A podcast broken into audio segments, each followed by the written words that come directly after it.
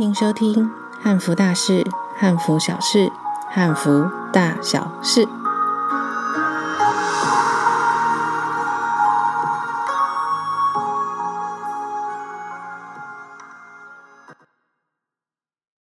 大家好，我是 Bobo 张，一个汉文化推广者，也是台湾汉服节团队执行长，水月阁活汉服活动的创办人。开始做这个汉服大小事啊，也是因为我想要透过声音来传达和分享我这几年推广汉服的经验和一些辛苦的过程。当然，这些过程其实都是一段一段，它其实是一个非常好玩，然后有有趣的小故事。而且也因为透过汉服呢，我认识了一群非常优秀的汉服伙伴们。Bobo 举办汉服活动到目前为止大约四年的时间，从小的活动，像是第一届的花朝节，大约是二十个人参加，然后到国际汉服出行日，二三四届。一年比一年还要突破参加的人数，然后还有像去年我们跟知名的百货公司合作举办汉服的相关活动，诸如此类的一些呃汉服活动。那这一集呢，就让我们来聊一聊，如果你也想举办一场属于你的汉服活动，要怎么样从零开始做？怎么从头开始举办一场简单的汉服活动？很多人呢都会跑来问我怎么开始举办汉服活动的，我要怎么去做规划，要去从哪边去找赞助、找人手等等的这些所有的问题。那这一集呢，我就来跟大家分享一下我自己是怎么从一个办活动的小白新手，然后变成就是每年呢都举办大约三到四场的活动。那当然啦，就是还有像现在全台湾最大的一个国际汉服盛事，就是我们每年十一月第三周都会在西门町举办的国际汉服出行日，然后直到汉服节这样子。那举办活动呢，我觉得是每个人啊，在一生中都会遇到的事情。从像是你学生时代举，可能你会参加营队啊，然后或者是毕业典礼。那成年后呢，有可能，嗯、有些人可能就会举办到他的婚礼，那像是可能还有一些派对。那工作上呢，其实我们还蛮常遇到的，要举办，譬如说像是会议，然后或者是公司派你去参加展览啊。然后像每年呢，像现在应该蛮多人都在过尾牙吧。那过不久，可能又有春酒开始要要开始举办了。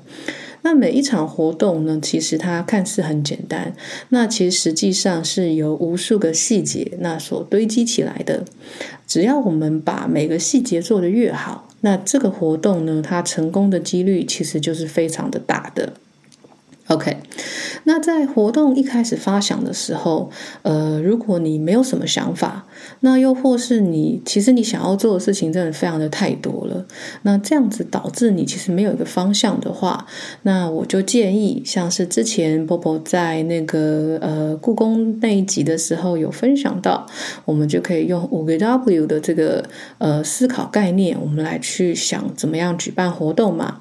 那今天呢，Bobo 再来好好的跟跟大家细说一下，我们除了五个 W 之外呢，我们还有一个二 H 的一个细节，我们再把它加上去。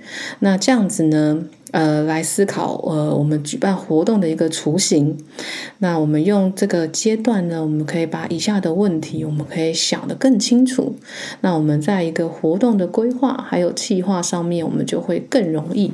OK，第一个呢，就是你要举办。什么样子的活动就是 what，那这个呢，我们就简单讲一下，它就是确认你这场活动的主题跟内容是什么。哦，那如果就举例拿汉服的花朝节来说好了，我确定我要做花朝节的相关主题，所以我的内容呢，我就要去找跟花有相关的活动，或者是围绕着花朝节，大家以前会做什么样子的活动呢？那我现我就把它变成现代版的活动。OK，我确定好我的主题内容之后呢，那接下来就是第二点，那我为什么要举办这个活动呢？哦，这其实是非常重要的哦，就是所谓的。Why？呃，确认活动的目标哦。那为什么我们要先确认活动的目标？因为它在我们行销的时候，我们要行销这个活动的时候，它是。从行销角度来看，它是非常重要。呃，例如我们举办这个活动，我可以先定一下，定它的目标，我是要增加我的品牌的知名度。像当初我在办呃花朝节的时候，因为它是我第一个活动嘛，那我就是要确立，呃，我是用水月阁来去举办这个活动，我要让更多人去知道，呃，水月阁就是专门在举办汉服活动的。好，所以那是我的目标。那当然，你的目标也可以定成我要提升我的业绩。好，我想要赚钱，我要赚到多少钱？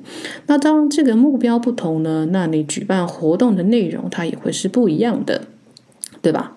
好，再来就是第三点，那举办的时间呢？OK，就是所谓的 when，就是确确认你要什么时候。哪一个时间点，哪一个日期来举办这个活动？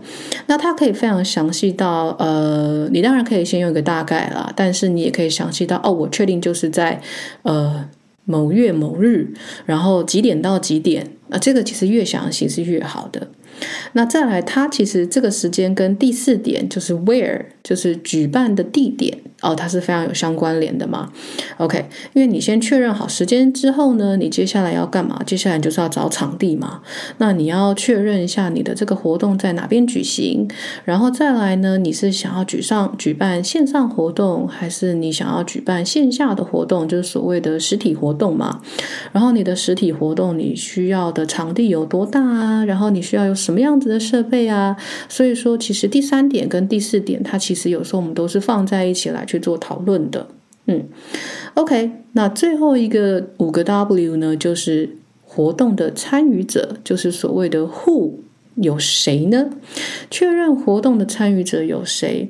那这个不是只是譬如说，呃呃，来参加。譬如说，你举办一场讲座，它不是只有来参加讲座的报名者。那还有譬如像是整个企划团队，然后那再来就是呃目标的受众嘛。然后还有，如果我今天是讲师的话，我里面有规划讲师或者是规划手作课的老师，我都要确定出席的人数有多少。那还有再来就是我。要不要邀请我的赞助商一起来出席我的活动呢？呃，等等，有谁要来参加这些活动？你把那个名单也先把它列出来。嗯。OK，以上这五点呢，我们就是先简单的来讲一下。那因为我们这一集其实就是讲是简单的举办汉服活动嘛，所以说我不会把它弄得太复杂哈。OK，那最后再来就是呃两点，就是我刚刚说的五个 W 还有二 H。那这两个 H 是什么呢？那两个 H 的话，就是它是一个呃，第一个我们是说活动的形式，就是所谓的 How。我们要确认这个活动是要怎么样进行的哦，像是我举办呃第二届的花朝节好了，因为我们是用六艺闯关的方式嘛，那我们先确认了我用游戏的闯关方式，然后我有我有六个关卡这样子，然后采用什么样子的形式，然后什么样子的流程，每一关的闯关的方式呢？然后关主是谁？做完什么东西之后我要盖章，然后我再去下一个关卡，我是要给大家用地图呢？还是要让大家就是用寻宝的方式来去找下一个关卡。，OK？那这个就是你要怎么样去进行这一场活动？因为如果你只是演讲的话，那就很简单嘛，你就是人到齐了，点完名了，OK？茶跟饮料或是小点心发下去了，好，那就现在开始听讲师演讲，这就比较简单了。那当然，复杂的活动，复杂的办法；简单的活动，简单的办法嘛。然后再来最后一点呢，这一点我也是觉得是非常重要的，就是活动的预算，How much？呀、yeah，确认你有多少的经费在这个活动上面。好，要确认你一开始，因为其实有很多人在我们那时候讲讲的第一项的时候，他就忽略了他去设定目标。那这个这个其实是很重要的一件事情。那因为经费跟你的目标其实是非常有有很大的那个呃相关联哦。因为你有多少事情，你有多少钱做多少事嘛，哈，这个是我们还蛮常挂在嘴边的。或者是如果你爸妈或身边的朋友他是有做生意的，大家通常都会跟你讲这句话：你有多少钱做多少事情。那接下来呢？呃，在举办活动的时候，好，我们再说回来目标这件事情。好，它是一个非常重要的环节。我们把这个设定之后，然后那接下来所有东西就是按照这个东西的设定方式，我们来去走。OK，那怎么样去制定我的目标？我当然就是先做所谓的市场调查。你做市场调查。它其实非常有助于一个品牌，然后我要去了解我消费者的内心的需求是什么。像是我成立了水月阁，那为什么我要成立水月阁专门举办活动呢？那就是因为我知道大家都有汉服，但是你没有没有一个目的，你没有一个名目，你可以穿着汉服出去，所以我我就。决定说 OK，那我来举办活动啊，让大家把汉服穿出来啊。那这个是我的目标，这样子。那你确定了你的目标之后呢？那你的每一场活动的目标都要跟你的品牌理念是一致的。好，那品牌理念呢，它是建立一个品牌形象的一个基础。所以每一次你所举办的活动，你的目标跟你的理念要是一模一样，那它才能传达给消费者就是一致性的讯息。那我举例来说好了，我就先不用汉服来举例。举例来说好，那某个食品公司，他想他的品牌理念是要提供给消费者，就是他要让消费者知道说，他们使用的呃都是零化学添加剂的那个天然食品。那他每一场活动的目标也都要针对这个理念，然后来去推广他的新的产品，然后他去设定一个新的产品，他要达到多少的销售额。那他有了这个具体的目标之后呢，所有的计划我们都紧扣着这个目标来去进行。那我们再去把很多的细节想得越清楚，那我们就会越助越有去助于说我们去达到这个目标。OK，那定定完这个目标之后呢，接下来呢，我们就是再去制定它的细节的部分。呃，举例来说好了，那一家保养品公司，那他今天参加了一个呃有机的展览，那他最终的目标是要提升他的产品的知名度，然后进而带来提高它的销售量嘛。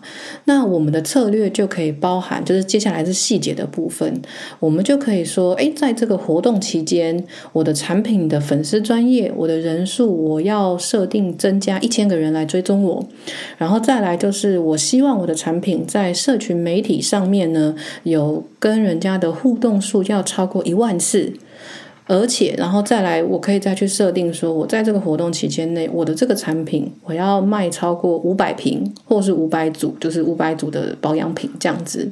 虽然我定了这些细节，我现在只是举例而已，但是我建议大家，你在办一场简单的汉服活动的时候，请不要设太高的目标，不要设你达不成的目标。OK。就是你不要设一个很夸张的数字，可能你就算举办了十次、二十次之后，你都达不到的数字量，懂我意思吗？哦，因为不要不要一天到晚在打击你自己，好不好？就像是我那时候呃花朝节的时候，我们只设立，因为那时候就找了一个二十人的场地，那我一开始就想说，OK，我们可以只要十五个人报名就好，那没想到最后超过二十个人来。然后这已经超过我的目标了。然后我那时候只想说，哎，我希望每个人可以帮我打卡在那个就 hashtag 这个活动是在哪边举办的，然后是谁举办的。那它也达到了很多的效应，让很多人来追踪我的水月阁这样子。所以说，不要把你的目标设得太高，高到你完全没有办法去。达到哈，这样会给自己太大的打击啊！千万不要，好不好？我们是要办简单的汉服活动，哦，不是一次就办到像我们到今年到去年才达到一千人参加汉服游行。OK，OK，好，那再来呢，就是像刚刚 Bobo 最后一点提到的，就是我们要尽早确认预算。为什么？因为你有 budget 之后，你知道你的预算，你就可以规划所有的活动嘛。但如果你不知道的话，你就很多事情你没有办法动。像是刚刚我说过的场地嘛，一万块跟五万块的场地不一样吧？对不对？可能里面内容也不一样。那再来知道你有多少钱之后，你就可以开始分配预算。然后这个预算表呢，呃，我建议是做得越细越好。那细到什么程度？就譬如说，包含场地费用，一天多少钱，一个小时多少钱？那甚至有人有时段的，有人有分钟的，这个都把它列进去。然后再来就是你的设备费用，像是音响费用，然后或者是桌椅的费用。那再来是人员的费用，就是你有要请多少的工读生这样子。然后还有所谓的行销费用，那这一块就是我刚刚说的嘛，你的行销是很重要的一件事情。那像是还有交通费啊、伙食费啊。然后还有一些杂志，因为其实杂志都是一些很小的项目，像是呃，可能我们有时候会准备一些给演讲者的一些伴手礼，这种小小伴手礼的费用，然后或者是很多人就会当天才发现啊，我的档案没有印出来啊，我的报到表、我的签到表忘了印，然后要冲去 Seven 印，那 Seven 印一张彩色的十五块，然后印黑白的还好嘛，两块钱，但是如果你这个数量累积多了。也是蛮，也是一笔钱哦。OK，那最后呢，我呃在预算这一块呢，就请大家呃，你至少要抓大约百分之二十，它有个预算要留给所谓的突发状况、突发事件哦。哦，那什么是突发事件呢？那很正常，就是譬如说，如果你今天租了这个场地，那不小心弄坏了一个什么东西，那或者是诶，这个人临时没有到，那你是不是要有额外的钱去请其他的工读生赶快来补这个缺？那或者什么道具没带到，胶带没带到，你要要临时去买的哦，这个都是一些突发状况的哦，来去来去来去可以去补。那这个预算表做完之后呢，其实你要。再来，预算表归归预算表，你要根据实际的执行的钱，然后来去滚动式，就是每一天你都要去 update，如果有新的东西上去，新的数字上去，你要去把它改那个数字的哦，因为。你要去了解你的预算多少，你不要去超，你不要去透支它嘛，对不对？这就是为什么我们要做预预算的概念吧。好，你不要想说哦，大手大脚的花钱，然后哦，我不管，我不管我花多少钱，我就是要举办好这场活动。OK，你可以有这个想法，但是你可能只会做一到两场活动，然后再来你就没有钱，你就没有热情想要去做，你就会想说啊，每次都花我的钱，为什么我要花钱去做这么多的事情？那再来呢，就是呃，我们刚刚也说到了，呃，时间地点就是第三、第四点，时间地点决定好之后呢，那就是呃，就这个也是非常重要的嘛，对不对？那因为一个活动最主要的，它是分为实体的线下活动，还有虚拟的线上活动两种，因为那个 pandemic 就是所谓的那个呃呃，我们的。禁封时期啦，也是因为疫情，所以线虚拟线上活动在呃过去这两年其实是非常的呃流行的。那现现在就是已经 after pandemic 就是已经结束了，所以说呃现在实体的活动呢，那你要去选择一个合适的时间跟地点，它是非常的重要的。那尤其是像是比较大型的场地，它一般来说呢，大概都是需要半三个月到半年以前，你就要去把它定下来。这样子，那再来还是有一点，就是它的交通方不方便？那尤其是对像我们穿汉服的人来说，哦，交通方便是一件非常重要的事情。嘿，那举例来说呢，呃，像是多数的场地啊，它的租金都是假日比平日贵嘛。那举有时候。也有跟日期有关，像是呃，我们台湾大选才总统大选才刚结束嘛，所以说就可能在那段期间，那个场地费就会特别的高，因为每个人每个地方都在办活动嘛。那然后还有像是接下来一到二月份的有很多尾牙活动，然后那尾牙呢就会有跟随的，譬如说销售会议啊，那所以有一些大型场地它也会比较难定，那租金呢也会相对的比较高。嗯，那如果是线上活动的话呢，你就要就是其实有很多呃专门在举办线上活动的一些平台。那你在选择平台的时候呢，最重要就是去考量它的一些稳定度，然后还有呃你要用哪一个软体来去做这个线上活动。像现在蛮呃蛮大家蛮常用的就是 Google Meet、Google Meeting，然后还有那个 Zoom，就是用我们 Zoom 嘛。那它可以同时有多，它因为有的有人数的限制。然后还有时间上的限制哦，如果你是使用免费的版本的话，那它同时可以容纳多少人参与？那有没有客服人员可以支援你？譬如说线上到一半突然不见了，没有声音的这些问题哦。